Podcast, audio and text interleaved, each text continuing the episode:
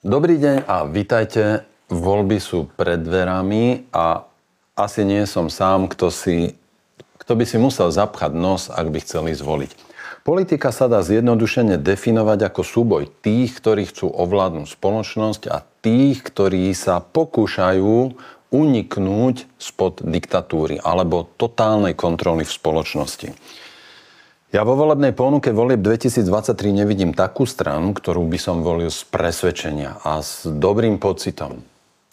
A súčasne odmietam znovu voliť menšie zlo, pretože to menšie zlo je po 30 rokoch slovenskej demokracie také veľké ako klasické veľké zlo.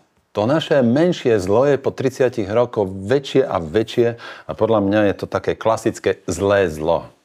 Takže nahovárať si, že volím menšie zlo, je ako nahovárať si, že tí slovenskí progresívci našťastie nie sú takí agresívni ako tí americkí. Ja naozaj nechápem.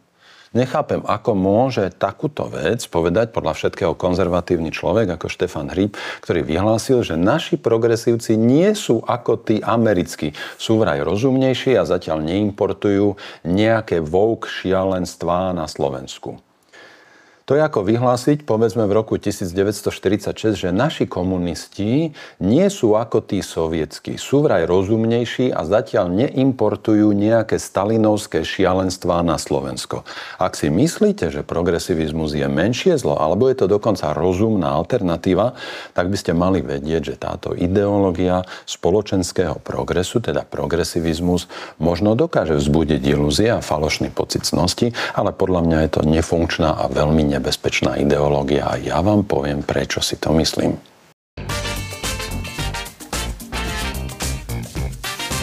Počúvate podcast Dr. Igor Bukovský o výžive, zdraví a živote. Vítajte v dobrej spoločnosti. Už vyše 30 rokov vám podáva zaujímavé, podnetné a dôveryhodné informácie o výžive a ľudskom zdraví. Každá časť nášho podcastu prináša horúce novinky, pripomína staré pravdy a ponúka inšpiratívne myšlienky a zamyslenia o svete okolo nás. Vypočujte si jeho ďalší podcast, ktorý vás naštartuje a podporí v pozitívnych životných zmenách. Aby tu bolo jasno, tak najskôr zo pár definícií. Libertariani versus liberáli. V niektorých e, statusoch a komentároch k mojim videám na tému konzervativizmus, liberalizmus sa mi odkazuje, že liberáli sú vlastne konzervatívci. Takže ako to je? Libertariáni tvrdia, že k základným ľudským právam patrí sloboda a že tú realizáciu občianskej slobody dokáže zabezpečiť systém, v ktorom vládne čo najmenšia vláda. Vláda, vláda nemá byť obrovská, vláda nemá mať 50 ministerstiev, vláda nemá mať 350 tisíc štátnych zamestnancov ako na Slovensku. Podľa libertariánskeho chápania sveta a realizácií ľudského bytia by vláda mala byť čo najmenšia a k tomu by mal existovať voľný trh tovaru a služieb. Vláda má podľa libertariánov poskytovať občanom iba ochranu ľudských práv a hraníc, hraníc krajiny, dodržiavanie zákonov a zmluv, takže vláda má zriadiť policiu, armádu, súdy a nemá regulovať ekonomiku. Existuje dokonca libertariánsky socializmus, dnes ho propaguje známy Noam Chomsky. Na druhej strane liberáli americkí liberáli tvrdia síce tie, že sloboda patrí k základným ľudským právam, ale Mimochodom, ale je slovo, ktoré popiera predošlú časť vety, ale vláda a štát musia dohliadať na celú spoločnosť, odstráňovať ekonomickú nerovnosť, rozvíjať práva občanov a zabezpečovať sociálnu starostlivosť. Takže, takže liberalizmus v americkom poňatí je skôr lavičiarský, a európsky liberalizmus to sú zase skôr libertariáni. A európsky liberalizmus má korene kde si v osvietenstve a v snahe posilňovať slobodu občanov. Progresivizmus je politická platforma a ideológia, ktorá je extrémnym liberalizmom, liberalizmom v tom americkom chápaní, teda extrémnou formou lavičiarského svetonázoru. Takže je to extrémna forma lavicovej ideológie v zmysle používania týchto štyroch hlavných nástrojov. Nových osobných slobôd. Progresívci idú tak ďaleko, že vymýšľajú nové a nové osobné práva a slobody, občanom, ktorých z jednej strany chcú ovládať, ale z druhej strany im ponúkajú nové práva a slobody. Ilustráciou z poslednej doby je napríklad sloboda meniť pohlavie podľa vývojových fáz. V Kalifornii napríklad je schválený zákon, podľa ktorého rodičia môžu byť trestne stíhaní za to, ak nedovolia dieťaťu v predškolskom veku zmeniť pohlavie podľa toho, ako sa to dieťa podľa detskej psychológie úplne prirodzene v určitých vývojových fázach môže prekonávať bariéry alebo hranicu v pocitoch v príslušnosti k rodu mužskému alebo ženskému. Rodičia nebudú mať právo zasiahnuť do toho až pod hrozbou trestného činu. Po druhé, progresívci dosahujú svoje, svoje, svoju ideológiu pomocou nevyhnutných, podľa nich nevyhnutných drastických ekologických opatrení. Zakázané plastové slámky, povinné elektrické autá, postupné obmedzenie, možno až zákaz konzumácie mesa, na druhej strane výroba syntetického mesa, obmedzenie až zákaz používania fosílnych palív pri súčasnom zákaze prevádzky atomových elektrární. Tretí nástroj, ktorý používajú progresívci na dosiahnutie svojho cieľa, je progresívne zdaňovanie, pričom bohatí ľudia sú neustále vykreslovaní ako parazitickí alebo nepriateľskí členovia spoločnosti. A štvrtý nástroj, ktorý používajú progresívci, je ideologický boj a, a to má charakter šikany alebo zákazu verejného pôsobenia, zákazu verejného prejavu každého, kto s nimi nesúhlasí. Takže takto je definícia. Progresivizmu, konzervativizmus je naopak snaha zachovať status quo, teda situáciu tak, ako ju poznáme, teda súčasnú podobu sveta.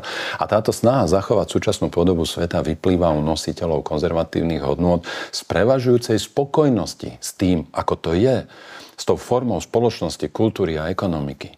Avšak škodlivá samozrejme môže byť aj neochota zmeniť aspoň to, čo už evidentne škodí alebo prekáža. Čo naozaj nefunguje. Napríklad rúška a respirátory v lese. Všade a vždy. A vlastne všade, nielen v lese. To nie je konzervativizmus, ale to je radikálny regres, teda pohyb dozadu. To je spiatočníctvo.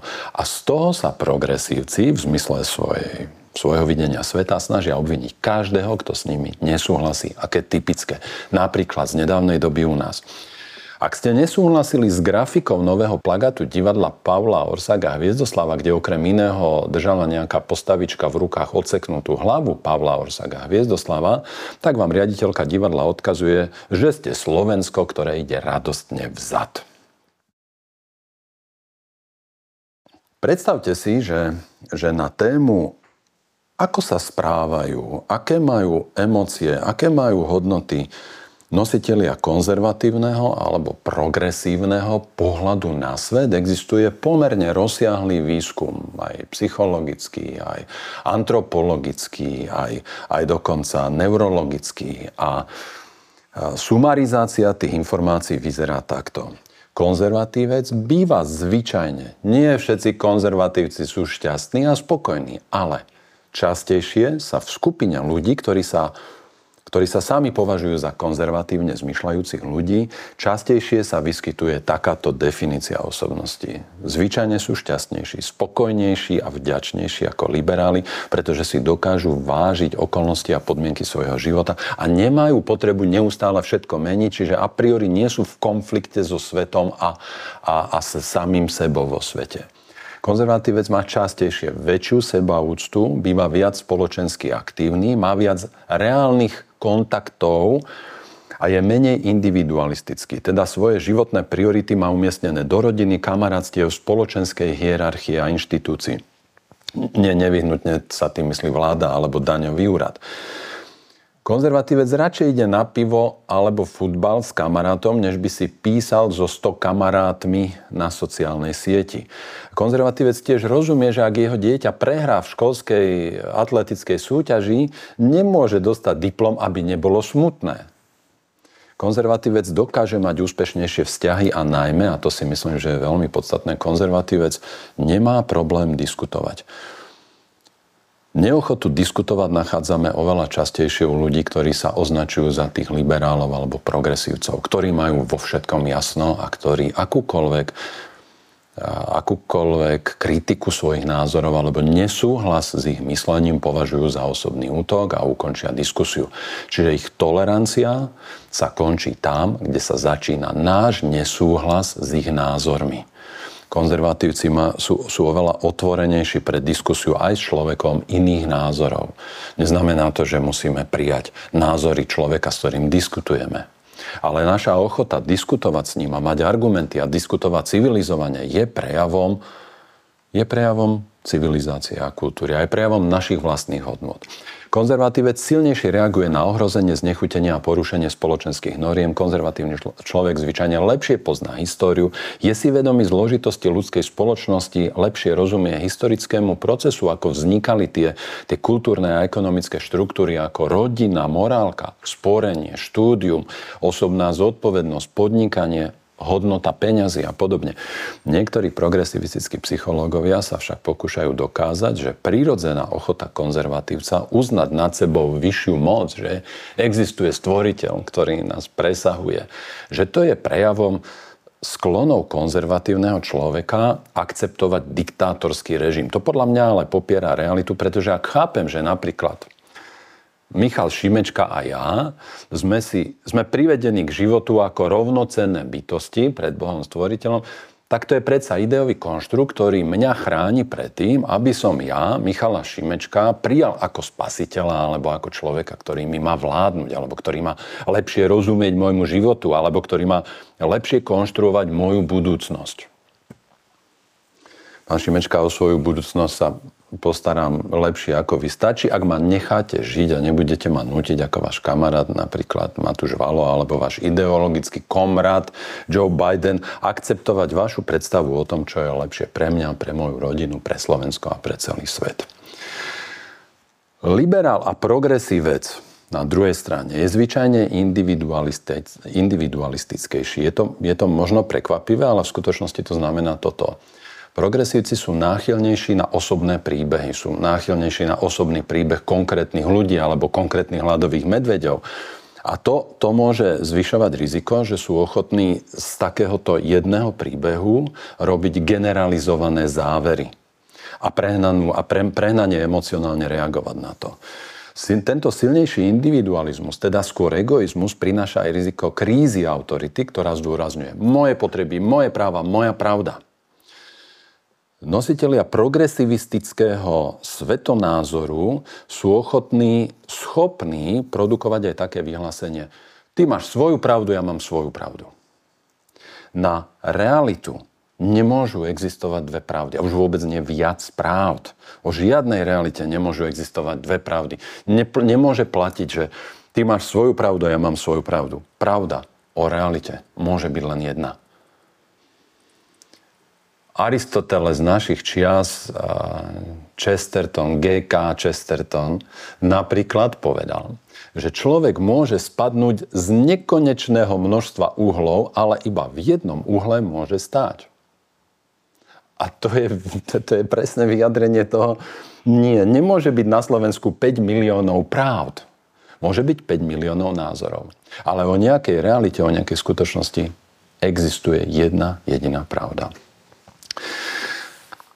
Progresívec, liberál a progresívec je na základe výskumov častejšie, častejšie. Nie všetci liberáli a progresívci zase sú nositeľmi týchto charakteristik, ale veľa častejšie sa u nich pozoruje aj precitlivosť.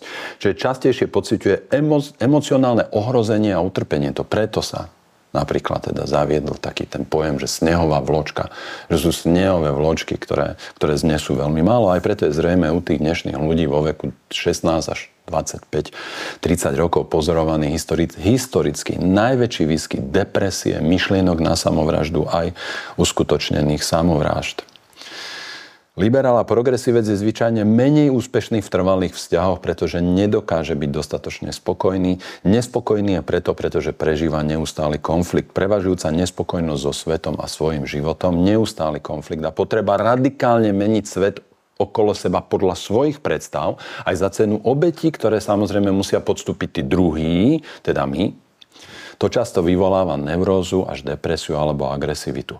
A takýto človek, teda najmä človek, ktorý je, ktorý je ani nie depresívny už, ale ktorý je aj neurotický, taký človek nemá, nemá, dobrú, nemá dobré predpoklady na to, aby správne zadefinoval problémy, aby im udelili správnu hierarchiu, aby navrhol správne riešenia pre tie problémy. A, a, a sme svedkami mnohých ilustrácií, o ktorých vám o chvíľu poviem, ktoré dokazujú, ako je to.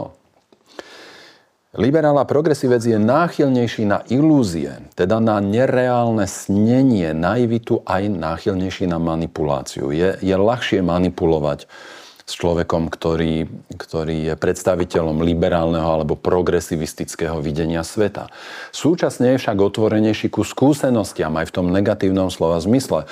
Ľahšie podniká neprimerané riziko ako konzervatívec. Ako si tajne dúfajú mnohí mladí ľudia, že ich bio, eco, fair, trade, non-GMO tyčinky a jazda na elektrickej kolobežke stredom cesty bez helmy zachránia pred následkami užívania drog alebo pred následkami víkendového resetu, čo znamená zobudiť sa u neviem koho a neviem ani s koľkými. Liberáli a progresivisti sú z druhej strany tolerantnejší voči neistote a neporiadku. Je to dobré? Ja neviem. Profesor klinickej psychológie Jordan Peterson asi nie náhodou odkazuje mladým ľuďom, že ak chcete meniť svet, najskôr si upracte svoju izbu. A podľa mňa je to ozvena Kristovho, prečo vidíš smietku v oku svojho brata a vo vlastnom oku brvno nezbadáš. No, myslím, že je to naozaj tak, že ak človek, ktorý nezvláda napríklad ani základnú hygienu svojej chladničky, nemá morálne právo a odkiaľ berie vlastne drzosť meniť svet. Liberáli a progresivisti sú podľa výskumov náchylnejší k falošným cnostiam, pretože v nich hľadajú náhradu skutočných cností, nedostatočného duchovného odpojenia a deficit vlastnej autentickosti. Ja si myslím, že to, to, to nosenie nejakého uh, moderného oblečenia a podliehania trendom, či vo výžive, či v politike, či v ekológii, či v čomkoľvek, je vlastne prejavom nedostatku autentickosti. Nedostatku vlastnej identity tak potom liberáli a progresivisti dokážu bojovať napríklad proti tým plastovým slámkam aj za cenu veľkého spoločenského konfliktu a dosiahnu ich zákaz skôr, ako sa stihne analýzou zistiť, že plastové slámky tvoria asi iba 250 gramov v jednej tóne plastového odpadu v moriach. A navyše sa nakoniec zistí, že papierové slámky ako ekologická náhrada vás môže nielen zabiť tým, že sa vám prilepia do úst a zalepia vám pery a, a je to proste také nepríjemné a nechutné v ústach, ale že obsahujú ešte viac chemikálií, ktoré sa v životnom prostredí nikdy neodbúrajú a nerozložia a poškodzujú zdravie zvierat aj človeka. A to ich ekológovia vedci, teda partnery progresívcov, už v roku 2015 upozorňovali na fakt, že zákazom plastových slamiek sa v skutočnosti nič nevyrieši. Nie napriek tomu oni sa vrhnuli s tými transparentmi do toho hrdinsky, vybojovali na celom svete zákaz slamiek. Tak vám teda, milí progresívci, ďakujeme za ekologické papierové slámky. A toto je ilustrácia toho, ako hluční aktivisti progresivizmu podľahnú ilúzii, postavia na nej svoj falošný pocit cnosti, pretože to musí, muselo dávať tým ľuďom dobrý pocit. Ja bojujem za dobrú vec. Niekto ich presvedčil, že zakázať plastové slámky je dobrá vec aj za cenu obrovského spoločenského konfliktu. A vnútia svetu riešenie, papierové a bambusové slámky, ktoré sú zrejme ešte škodlivejšie, pretože to prinieslo problém neznámych rozmerov a dosiahnu vyriešenie 0,025 jedného problému, na ktorý sa zamerali. V moriach je veľa plastového odpadu. V jednej tóne plastového odpadu je 250 gramov plastových slamiek. Čiže, čiže za cenu obrovského spoločenského konfliktu a za a k tomu fakt, že vytvorili nový problém, lebo v papierových slámkach je viac chemikálií, ktoré sa nikdy nerozložia a škodia zvieratám ľuďom, vyriešili progresívci a ich, a ich mládežnícky nositelia toho aktivizmu 0,025 problému plastového odpadu v oceánoch. A to paradox v čase napríklad, keď Kalifornia zakázala v gastrosektore používať plastové slámky pod rozbou progresívnych pokút, tak prekvalifikovala nakazenie pohlavne prenosnou chorobou, vrátanie nakazenia HIV vírusom e, zo strany ne, ne, infikovaného človeka bez, bez informácie alebo bez súhlasu sexuálnemu partnerovi, e, prekvalifikovala tento čin z trestného činu na prečin. Progres, regres a konzervativizmus.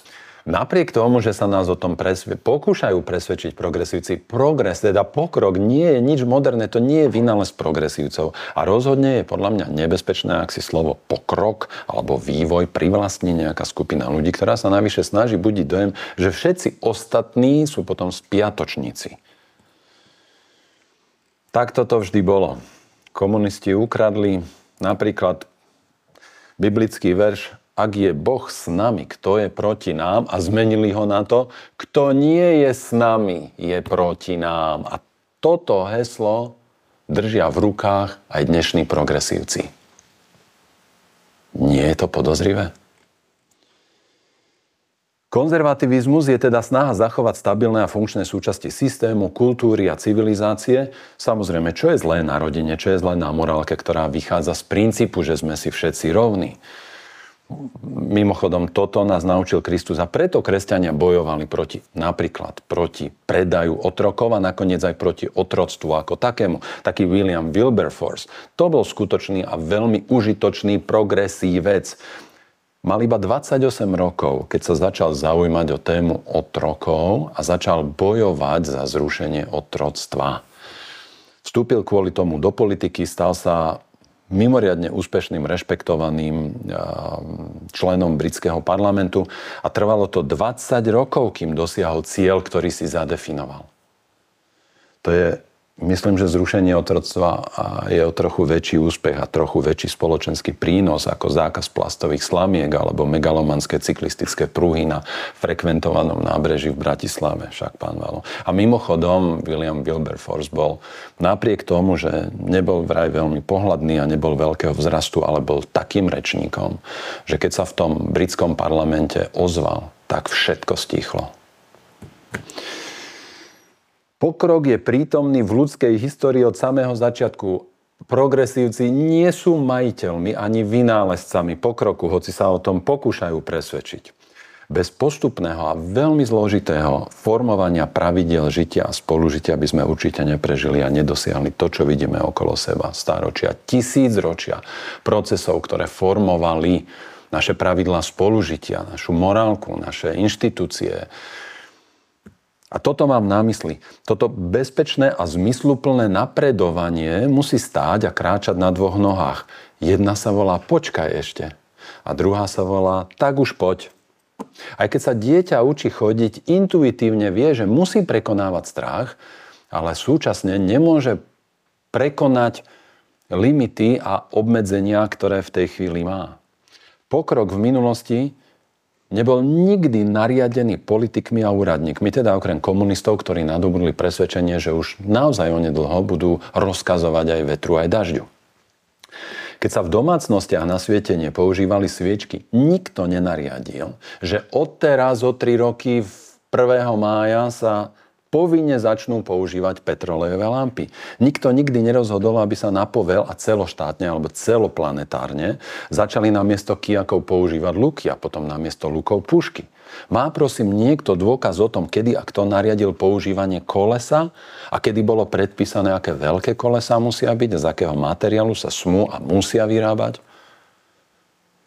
Ak by Myslím, že ak by bolo koleso objavené teraz, tak Európska komisia a Európsky parlament by o ňom už roky rokovala, rokovali a existoval by už najmenej 2000 stránový manuál na jeho bezpečnú ekologickú rodovú, rodovo neutrálnu, ekonomicky udržateľnú výrobu, distribúciu a použitie. A to by ešte stále bolo, to by ešte stále bolo dovolené iba drevené koleso.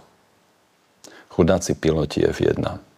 A o tom, ako by dnešní komsomolci jazdili na kolobežkách s drevenými kolesami, ani nehovoriac. Ľudská história je príbehom zvedavosti aj nevyhnutnosti, príbehom hľadania, formovania, bádania, príbehom zvedavosti, skúšania, kreativity, filozofických aj teologických príbehov, aj rozhovorov, aj konfliktov, súboja, ideí a ideálov, ale aj skladania hudby, písania básni. Je príbehom anatomickej pitvy, ale aj odkrývania morálky a nemorálky. A hľadania zmyslu života a jeho stvoriteľa. Musíme pochopiť a absolvovať, absorbovať tú, tú, tú strašnú pravdu, že hranica medzi dobrom a zlom ide cez každé ľudské srdce. Ako sa z kultúrneho národa v Nemecku stal národ fašistov a bacharov v koncentračných táboroch. Hranica medzi dobrom a zlom ide cez ľudské srdcia. Nie my sme tí dobrí a oni sú tí zlí. Všetci máme v sebe zárodok zvrhnúť sa do bytosti, ktorá dokáže s inými ľuďmi zaobchádzať nemorálne a tyransky. A to všetko, čo sme doteraz dosiahli a podnikli, tak to je to je obrovský pokrok. Kedy sa však z tohto prirodzeného pokroku stal politický program? Pokrok ako politický program a ideológia má svoje korene, možno ešte ďalej, možno siahajú ešte ďalej, ale, ale už to začalo byť veľmi zrozumiteľné a pozorovateľné v spoločnosti. V časoch končiaceho druhej polovice 19. storočia a na začiatku 20. storočia priemyselná revolúcia, obrovská expanzia ekonomiky v rokoch 1860, 1863 až 1899, teda v priebehu nejakých 37 rokov narastlo HDP v Amerike o 800 To je, to je vyše 20% každý rok. Slovensko je momentálne teraz na úrovni nejakého 0,3%, ale už ideme aj do minusu. 20% navýšili HDP každý rok. Populácia sa zdvojnásobila medzi rokmi 1870 až 1900. Za 30 rokov sa zdvojnásobila populácia v Amerike. A pod vplyvom takýchto vecí došlo, došlo k expanz- pod vplyvom expanzie kapitalizmu, ekonomiky, produkcie, z nárastu obyvateľov, došlo v krajinách ako Anglicko, Spojené štáty americké a ďalších krajinách podobne rýchlo sa rozvíjajúcich ekonomicky k, k hnutiu, ktoré začalo byť orientované na to, aby sa riešil nejaký konflikt medzi, medzi tou obrovskou expanziou ekonomiky a medzi, a medzi ľudskými potrebami a právami. Takže sa začali budovať nemocnice, aj, aj krajšie a lepšie domy, aby tí robotníci nežili v v strašných podmienkach. Budovali sa celé štvrte, budovali sa školy, budovali sa nové inžinierské siete, železnice, športoviská, múzea, divadla a podobne. Jednotlivci aj skupiny aktivistov rôzneho politického názoru a náboženského presvedčenia povzbudzovali túto rýchlo sa rozvíjajúcu kapitalistickú spoločnosť do rovnováhy medzi rýchlým rozvojom ekonomiky a ľudskými potrebami a ľudskou dôstojnosťou na druhej strane a podnecovali tak seba reflexiu spoločnosti. A to, to, to, to, voči tomu nemožno nič namietať. To všetko sa realizovalo však prevažne zo súkromných zdrojov, pretože tzv. verejné financie boli minimalistické. Existovala v tom čase koncom 19. storočia a začiatkom 20. storočia, to nie je tak dávno, to je len trochu viac ako 100 rokov, existovala v podstate len daň z pôdy a daň za predaj alkoholu a tabaku. Neexistovala daň zo mzdy, neexistovala daň z pridanej hodnoty, neexistovala pa- daň z pohonných môd, neexistovala cestná daň, neexistovala daň z, z dedičstva, neexistovala daň To všetko sa realizovalo prevažne zo súkromných zdrojov. Firmy začali v Spojených štátoch platiť federálne dane zo zisku až v roku 1909 a občania začali platiť federálnu daň z príjmu až v roku 1913 a väčšina ľudí v tom čase platila daň z príjmu na úrovni 1, maximálne 2% Dnešné dane, naše dnešné dane majú korene tam, tom okamihu, keď sa, keď sa z prírodzeného procesu zlepšovania života a životných podmienok ľudí v rýchlo sa rozvíjajúcej kapitalistickej spoločnosti po dosiahnutí tých, tých primárnych cieľov z toho, z toho prostredia, z toho verejného prostredia stiahli ľudia, ktorí považovali postavenie nemocnice, alebo školy, alebo športoviska a podobne, za, za dosiahnutie svojho cieľa a stiahli sa z toho, z toho aktivizmu, pretože mali svoj život. Ale začala sa tam koncentrovať a selektovať skupina ľudí, ktorá alebo nemala svoj vlastný život, alebo ho nemala dostatočne uspokojivý, alebo v sebe objavili silnú túžbu neustále zlepšovať svet okolo seba. Na konci 19. a začiatku 20. storočia sme pochopili, že môžeme štát a vládu využiť, podľa mňa zneužiť na to, aby sme začali presadzovať svoje predstavy o svete, ale na to treba peniaze. Takže tam sú korene našich daní, našich problémov a tam sú korene progresivizmu. A preto tie veci tak úzko spolu súvisia. Značencov, ktorí sa teda usilovali zlepšiť svet okolo seba a robili to za svoje peniaze, sa postupne vyselektovali ideológovia a anonimní úradníci, ktorí zistili, že môžu zneužívať vládu a štát prostredníctvom zákonov a daní uskutočňovať svoje predstavy, ako má vyzerať svet. Vyhrnuli si rukávy a odvtedy pomáhajú ako o dušu. Rovnako ako mnohí slovenskí politici za naše peniaze.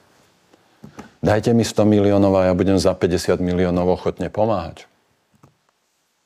Problém tohto prístupu, ktorý na zlepšenie kvality verejných služieb berie ľuďom peniaze a hádže ich do štátnej studne, ktorá nemá dno, pomenovala pani Margaret Thatcher takto.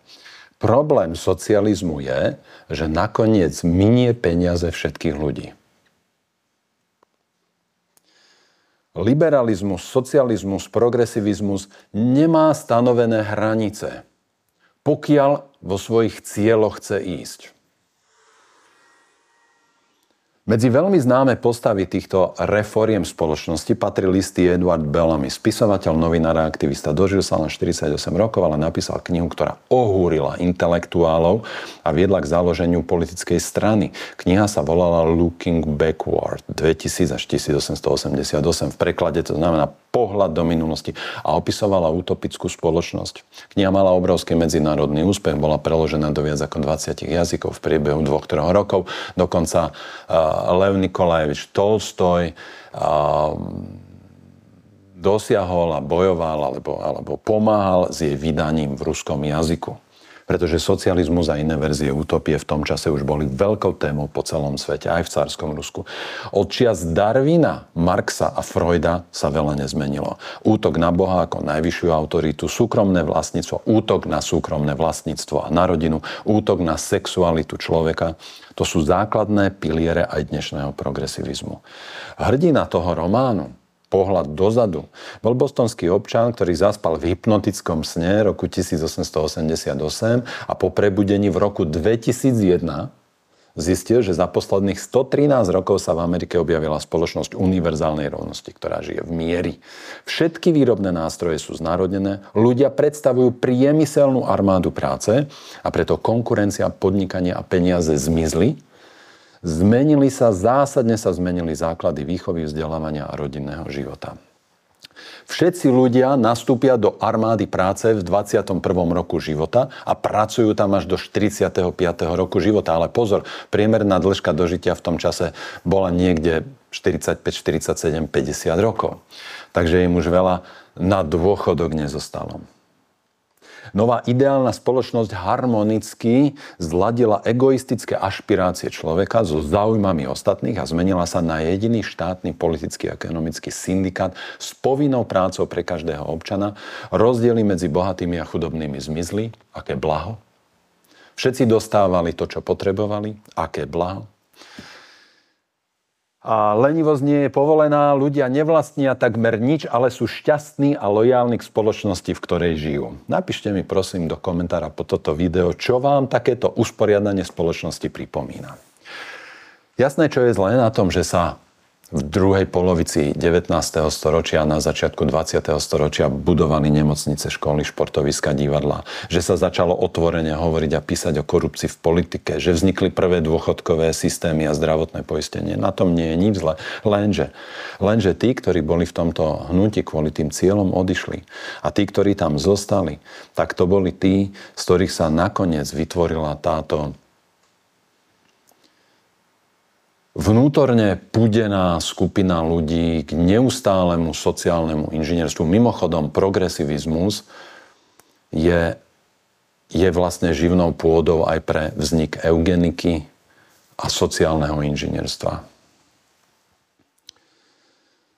Takže, takže v tomto čase má korene progresivizmus, ktorý vznikol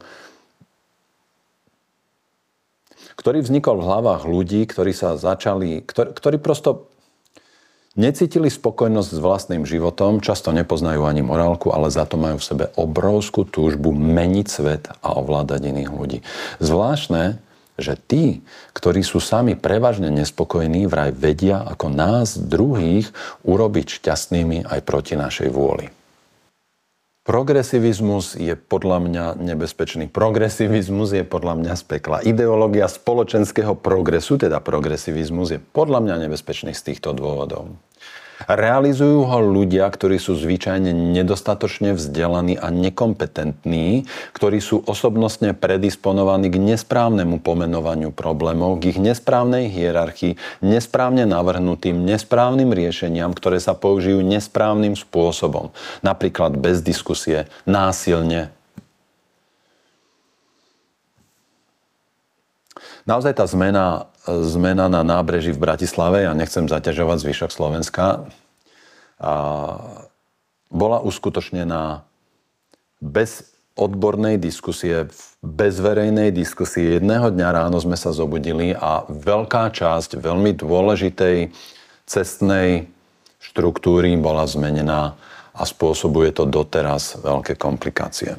Čiže to je ilustrácia toho, ako progresivizmus násilne presadiť do spoločnosti opatrenie, o ktorom je presvedčený, že je správne. Nositeľ takéhoto násilného presadenia, riešenia nejakého problému nepripúšťa kritiku, nepripúšťa diskusiu. Ak sa, ak sa v prvom okamihu neskončí tá situácia katastrofou, sám pociťuje obavy o to, ako to dopadne, lebo takto to povedal ten človek, ktorý to tu, ktorý to tu vlastne inicioval. Sám mám obavy, ako to bratislavčania príjmu, citát. Um, keď po dvoch dňoch nebola z toho katastrofa, hovorí, nestala sa žiadna apokalypsa, musíme počkať niekoľko týždňov až mesiacov a to ukáže, že či sme to urobili správne. Prosím. Takto isto zaobchádzajú s rúškami, s vakcínou. Takto isto zaobchádzajú s vecami, ktoré sú veľmi dôležité. Zavedieme 72 pohlaví a čas ukáže.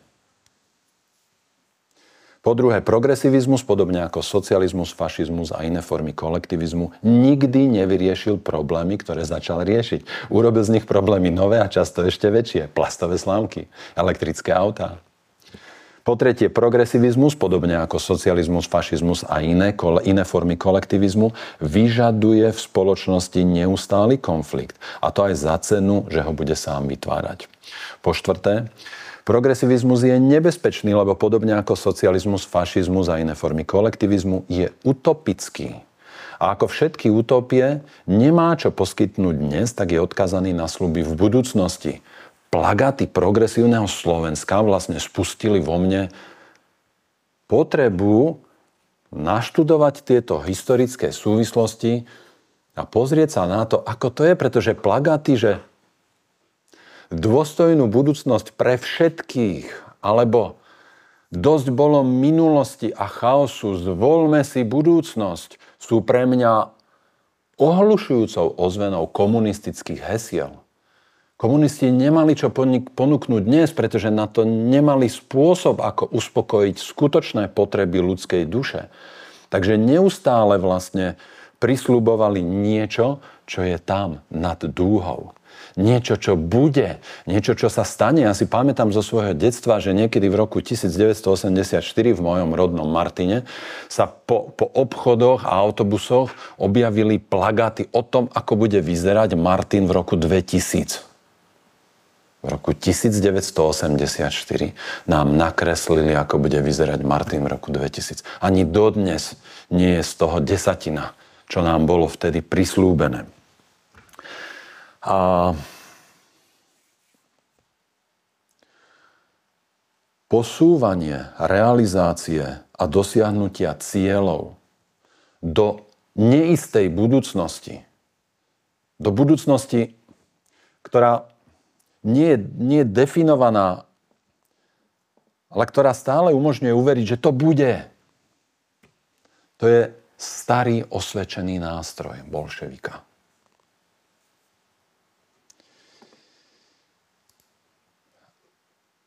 A tak ako všetky utópie odkazujú do budúcnosti, tak, tak všetky utopie zlyhávajú v tom, že neakceptujú ľudskú dušu, ale prirodzenosťou ľudskej duše je niečo vlastniť a o niečo sa starať.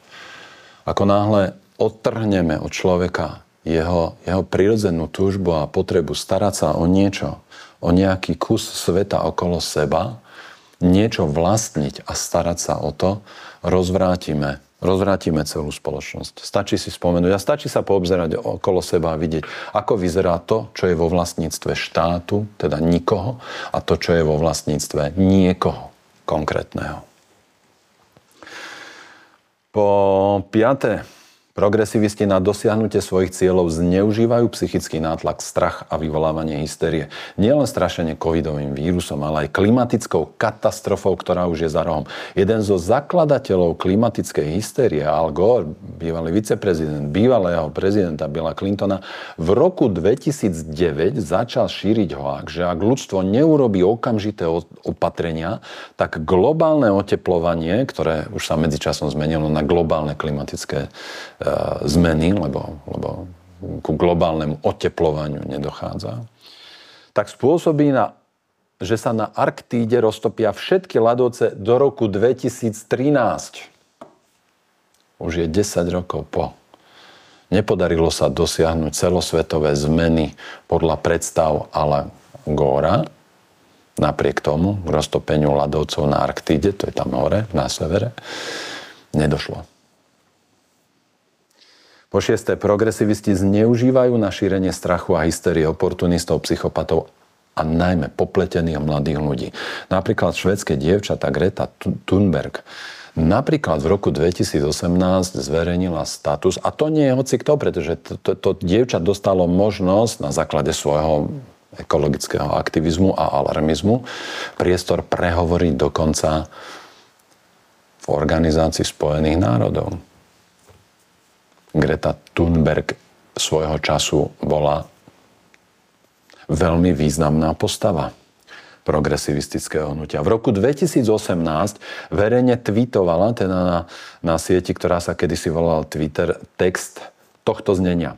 Špičkový klimatológ varuje, že zmena klímy vyhladí celé ľudstvo, ak v priebehu nasledujúcich 5 rokov neprestaneme používať fosílne palivá je rok 23, je 5 rokov po jej vyhlásení a šírení hoaxu, že špičkový klimatológ varuje ľudstvo, že ak hneď neprestaneme používať fosílne paliva, klimatické zmeny vyhľadia ľudstvo. Neprestali sme používať fosílne paliva a sme tu. Hoaxy, hystéria, alarmizmus – sú nástrojom, ktorý používajú progresivisti pomocou mladých popletených ľudí, aby šírili v spoločnosti strach a konflikt. Progresivisti zneužívajú a ospravedlňujú spoločenský a kultúrny terorizmus a barbarské činy. Progresivizmus, podobne ako socializmus a iné kolektivistické ideológie, tvrdí, že konflikt spoločnosti a neochotu spoločnosti diskutovať o témach, ktoré progresivizmus vnúcuje a neochotu niektorých členov spoločnosti podriadiť sa záujmom celku, treba riešiť silou a násilím. Preto sú niektorí mladí ľudia presvedčení napríklad, že nemajú morálne právo vyliať paradajkovú polievku na obraz, na, na obraz slnečníc od Van Gogha, alebo zafarbiť vodu vo fontáne di Trevi v Ríme, alebo najnovšie ostriekať farbami Brandenburskú bránu v Berlíne a podobne. Poďalšie, progresivisti, podobne ako komunisti a iní diktátori, potláčajú slobodu slova, názoru a informácií a oficiálne používajú cenzúru, čo je v rozpore s ústavou každej civilizovanej demokratickej krajiny. Koho iného možno označiť za najväčšieho a najagresívnejšieho progresivistu ako tých, ktorí poťahujú špagátikom za ruky a nohy senilného, dementného, aktuálneho amerického prezidenta, Tí, ktorí v skutočnosti riadia amerického prezidenta v Bielom dome, ktorí oficiálne oficiálne otvorene hovoria o zákaze plynových sporákov, klimatizácie a, a žehličiek možno a podobných vecí, tak toto sú najväčší a najagresívnejší progresivisti. Federálny sudca 5. bodu v auguste tohto roka uznal, že prezident Biden a jeho vláda, teda tí, ktorí ho tam poťahujú za tie za tie ruky, nohy a, a niekedy aj pohnú hlavou, tak sú to ľudia, ktorí zneužili svoj vplyv u majiteľov a správcov sociálnych sietí na to, aby blokovali obsah, ktorý oni označili za dezinformácie a nariadili im, aby sa vládni predstavitelia zdržali ďalšieho to, takéhoto konania, ktoré porušuje prvý dodatok ústavy Spojených štátov o slobode prejavu. Toto rozhodnutie bolo síce teraz do 22. septembra pozostavené Najvyšším súdom, ale Najvyšší súd ne, nezrušil rozhodnutie súdu, že vláda prezidenta Bidena, progresivistická vláda prezidenta Bidena sa dopusti, dopustila cenzúry. A očakáva sa, že z tej cenzúry bude usvedčená. Momentálne, momentálne uh, si, si neživte prosím nádeje, že v zmysle výroku pána Štefana Hríba, že slovenskí progresívci nie sú takí agresívni ako tí americkí, lebo, lebo pri dôležitých tlačidlách aj na slovenskom internete sedia celé armády oportunistov, komsomolcov, alebo len dočasne popletených mladých ľudí, ktorí sami od seba aktívne konajú vo verejnom záujme. Takže cenzúra tu beží otvorene aj skryte. A profituje z nej progresivizmus. Poďalšie, progresivizmus, podobne ako socializmus, fašizmus a iné formy kolektivizmu, podporuje kult, kult osobnosti. Ako inak si vysvetliť štruktúru webovej stránky Progresívneho Slovenska, kde hneď, ešte skôr, než si môžete kliknúť na politický program Progresívneho Slovenska, si, si, ste pozvaní, aby ste si klikli na položku Spoznajte Michala. Spoznajte Michala? Skôr ako politický program, myslí sa Michala Šimečku. Mimochodom, nemá zmysel komentovať predvolebný program strany Progresívne Slovensko, pretože nekonečné a pekne napísané slohové úlohy už tu mal kde kto, napríklad aj strana Olan v minulých voľbách. 256 či koľko slubov e, verejnosti a všetci vieme, ako to dopadlo. Takže napísať sa dá hocičo. Podstatná je realita. Hlavne však progresivizmus vo svojej politickej agente, agende nemá zrozumiteľne definované štandardy, ktoré používa. Podľa akých najvyšších princípov má progresivizmus nastavené svoje ciele. Ako sú tie ciele definované? Ako si ich môžeme overiť? Na základe čoho budú oni aj my vedieť, že už dosiahli svoje ciele? Čo považujú za, za najvyšší štandard, voči čomu progresivizmus porovnáva svoje myšlienky a svoje konanie. Kde máme istotu, že vaše najlepšie úmysly neskončia tak, ako už toľkokrát v histórii, teda v pekle diktatúry. Odmietate kritiku, odmietate diskusiu. Kritikov a oponentov označujete, označujete za spiatočníkov Dávate nálepky, ktoré ich majú diskvalifikovať z verejnej diskusie aj z verejného života. Akým najvyšším štandardom sa riadi pán Michal Šimečka, to som sa nedozvedel ani keď som si klikol na ten link, aby som ho spoznal. A to bez irónie. O svojom starom otcovi tam napísal, že ho komunisti zatvorili do väzenia, ale nenapísal, že počas najkritickejších rokov zúriaceho socializmu On v rokoch 1954 až 57 prednášal marxizmus, leninizmus. Prednášal marxizmus, leninizmus na Lekárskej fakulte Univerzity Komenského v Bratislave a neskôr na, na fakulte, myslím, muzických umení. On si dobrovoľne vybral také štúdium a takú prácu a takú stranu histórie v časoch, keď už niekoľko rokov prebiehali brutálne politické procesy. Starý otec Michala Šimečka začal prednášať marxizmus, leninizmus dva roky potom, ako bol popravený komunista Vladimír Klementis z vykonštruovaných obvinení. Na základe vykonštruovaných obvinení. V rokoch, keď začal prednášať starý otec Michala Šimečka marxizmus, leninizmus v roku 1954 boli súdení a odsúdení Gustav Husák, Vladislav Novomeský a ďalší. V rokoch 48 až 54 boli popravení mnohí nevinní ľudia vrátane Milady Horákovej vo vykonštruovanom politickom procese. V roku 1950 bola, bola, bola odsúdená na smrť a bola popravená. Hoci za jej oslobodenie bojoval Albert Einstein, starý otec Michala Šimečka, až do roku 1970 nechápal, čo sa deje. Poďalšie, progresivizmus nemá zrozumiteľné štandardy, nemá presne definované ciele a má pudovú túžbu po ovládnutí jednotlivca aj celej spoločnosti. Ak chcete prebudovať celý svet podľa svojich predstav a narušiť všetko, čo vznikalo tisíc ročia, mali by ste mať naozaj poriadne premyslený plán a mali by ste mať najvyššie princípy, voči ktorým chcete porovnávať tieto svoje plány aj svoje konanie. Namiesto toho ste nám ukázali, rovnako ako pán Valo, ktorý sa pustil do toho nábrežia v Bratislave, že ani sám nevie, ako to dopadne. A toto nie je plán, ktorý by vás morálne oprávňoval zmeniť celú spoločnosť, narušiť tisícročia budované štruktúry a inštitúty spoločnosti, vstúpiť do toho barbarsky, a násilne vnútiť spoločnosti témy a rozvrátiť jej štruktúru a tkaninu spoločnosti. Progresivizmus je naozaj nebezpečný. Dane, teda jediný nástroj, ktorý dokážu používať otrokári, feudáli, bolševici, komunisti, socialisti, progresivisti a iní skrytí alebo otvorení tyrani, teda brať peniaze ľuďom, aby sa oni mohli tváriť, že pomáhajú a riešia problémy spoločnosti, tak tie dane rastú. Stále. 10 ročia. Z pôvodne 1% je to už dokopy v priamých aj skrytých daniach u nás v Slovenskej republike 50 až 60% Jedna vec je, akú výšku má percentuálne nastavený, nastavená daň z príjmu.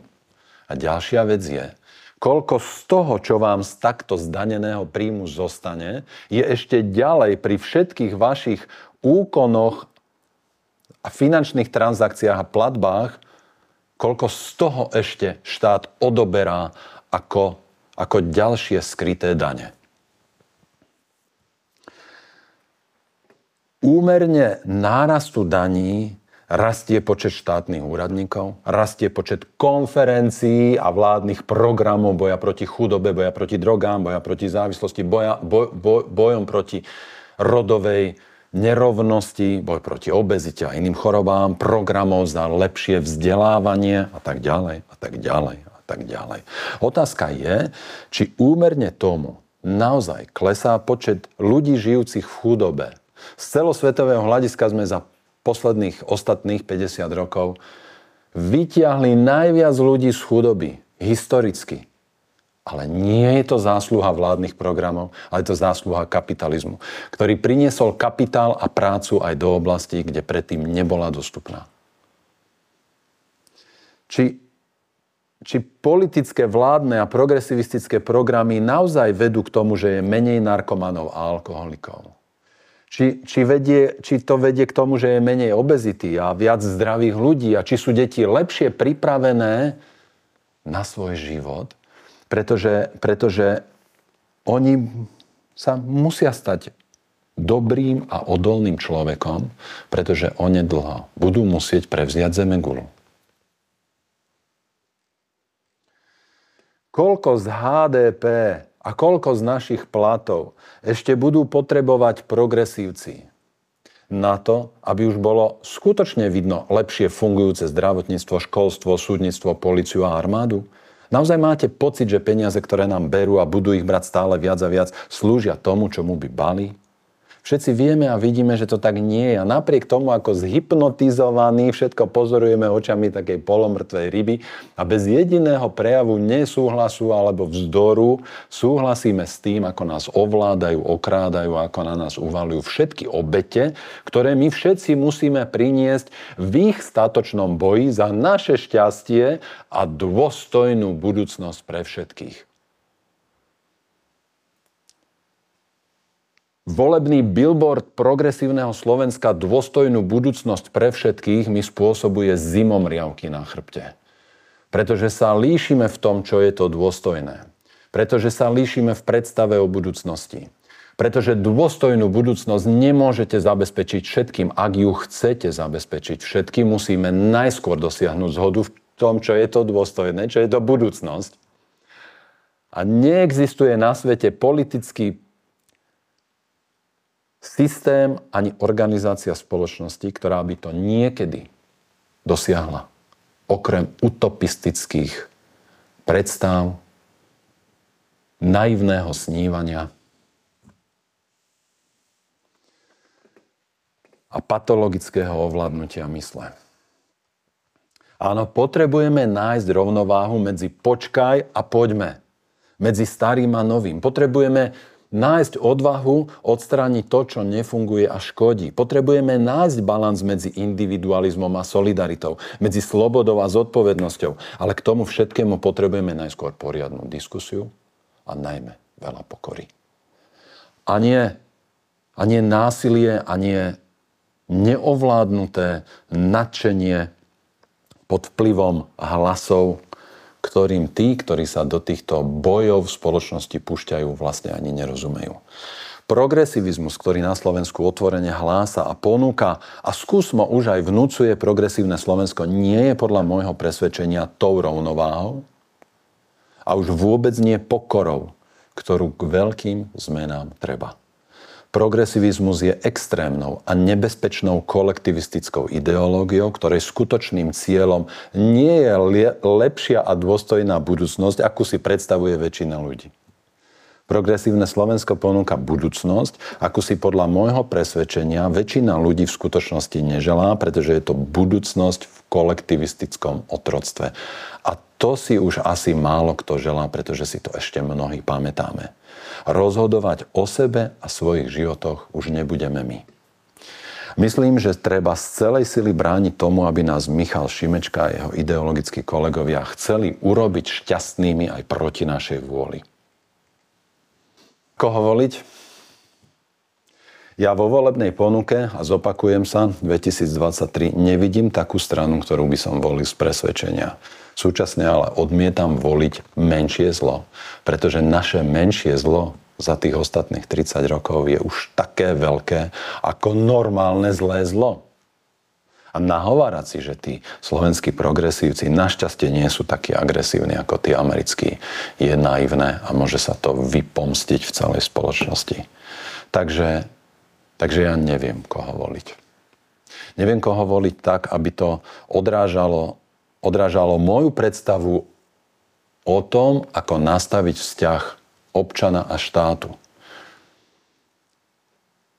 Očakával som, že do politického súboja vstúpi aspoň jedna strana, ktorá prinesie dôležité návrhy na zlepšenie politického života pretože marazmus, v ktorom sme sa ocitli, vyplýva z toho, ako sú nastavené pravidlá politickým stranám, ako sú nastavené pravidlá volieb, ako sú, nastav- ako sú nastavené mechanizmy, z ktorých vzniká vláda, z ktorých vzniká parlament. Pretože, pretože to je podľa mňa teda úplne patologické a nefunkčné. A tu sú korene našich problémov. Slovensko je jeden volebný obvod.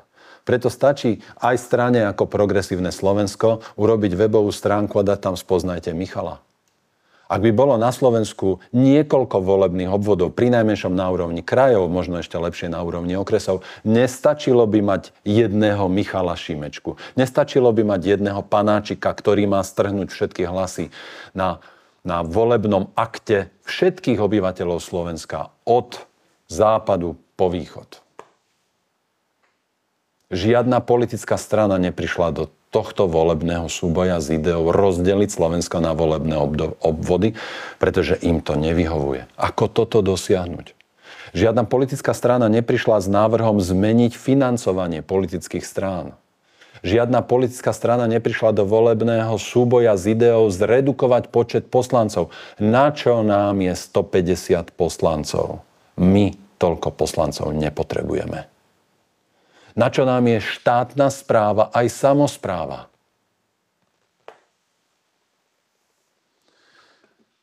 Slovenská republika má, má len niečo viac ako 5 miliónov obyvateľov a politický a štátny aparát, ktorý ju riadi, je, je nekonečne obrovský. A my, sme, my nie sme štát, ktorý si to môže podľa mňa dovoliť. Mesto ako New York spravuje, spravuje primátora, mestská rada a mám zo pár inštitúcií. Nevravím, že dobre. Ale na, na správu a, a, a realizáciu spoločenských funkcií oveľa väčšieho množstva ľudí stačí oveľa menej ľudí. Žiadna politická strana neprišla s návrhom, ako zmeniť pravidlá, ktoré spôsobili, že sme sa ocitli tu, kde sme. Mnohí slušní ľudia nemajú koho voliť a budú si zase musieť zapchať nos, keď voliť pôjdu. Rozhodnite sa, rozhodnite sa za seba. Toto je môj príspevok do diskusie, pretože politika je diskusia. A to, čoho sme svedkami, hoci mnohí máme pocit, že naozaj žijeme historické obdobie, keď sa zo všetkých, sí, zo všetkých strán na nás spojili a valia všetky temné sily, v skutočnosti prebieha dialog. Prebieha naozaj dialog o tom, ako bude ľudstvo smerovať ďalej. Dobrá správa je, že z historického hľadiska každý diktátor um, oslabí a nakoniec rozloží svoju, svoju úlohu a spoločnosť sa z toho extrémneho eh, postavenia dostáva zase do nejakého normálneho nastavenia. Väčšina tých psychopatov, ktorí, ktorí si uzurpovali moc, sa obklopila ľuďmi, ktorí im už nedokázali povedať pravdu. A Situácia, situácia okolo Stalina vyzerala tak, že nikto nedokázal tomu človeku povedať už nič pravdivé. Všetci mu hovorili iba to, čo si želal. Napriek tomu mnohých z nich dával neustále popravovať. Ocitol sa v takej izolácii, v ktorej sa nedá normálne existovať. A taký systém sa nakoniec zrúti. Takže v tomto je istá nádej, ale na čo ísť tou, tou ďalšou tou ďalšou veľkou zákrutou, keď by sme to mohli skúsiť nejako ovplyvniť oveľa skôr. Voľte podľa seba a nezabudnime sa vzdelávať, nezabudnime vidieť veci v kontexte, nezabudnime používať svoj rozum, pretože, pretože Umrtvenie myslenia a umrtvenie cítenia je to, o čo sa usilujú všetci, ktorí sa pokúšajú v spoločnosti dosiahnuť taký stav chaosu a konfliktu, že normálny človek už nevládze všetko sledovať a rezignuje. Čím viac rezignovaných na spoločenskú diskusiu a na vlastné vzdelávanie a na vlastné posilňovanie sa, čím viac takto oslabených a rezignovaných ľudí, tým ľahšie nám budú vládnuť ľudia, ktorí nás najskôr presviečajú, že majú tie najlepšie úmysly, ale v skutočnosti ide o realizáciu ich púdovej potreby ovládnuť iných ľudí. Želám vám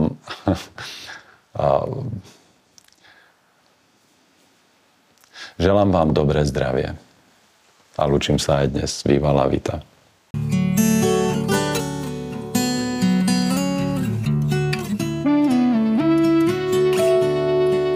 Ďakujeme, že počúvate podcasty Dr. Igor Bukovský o výžive, zdraví a svete okolo nás. Tento podcast vyrábame vďaka tomu, že ste si kúpili knihy doktora Bukovského. Ďalšie dôležité informácie o výžive a zdraví nájdete na stránke www.encyklopédia.akv.sk.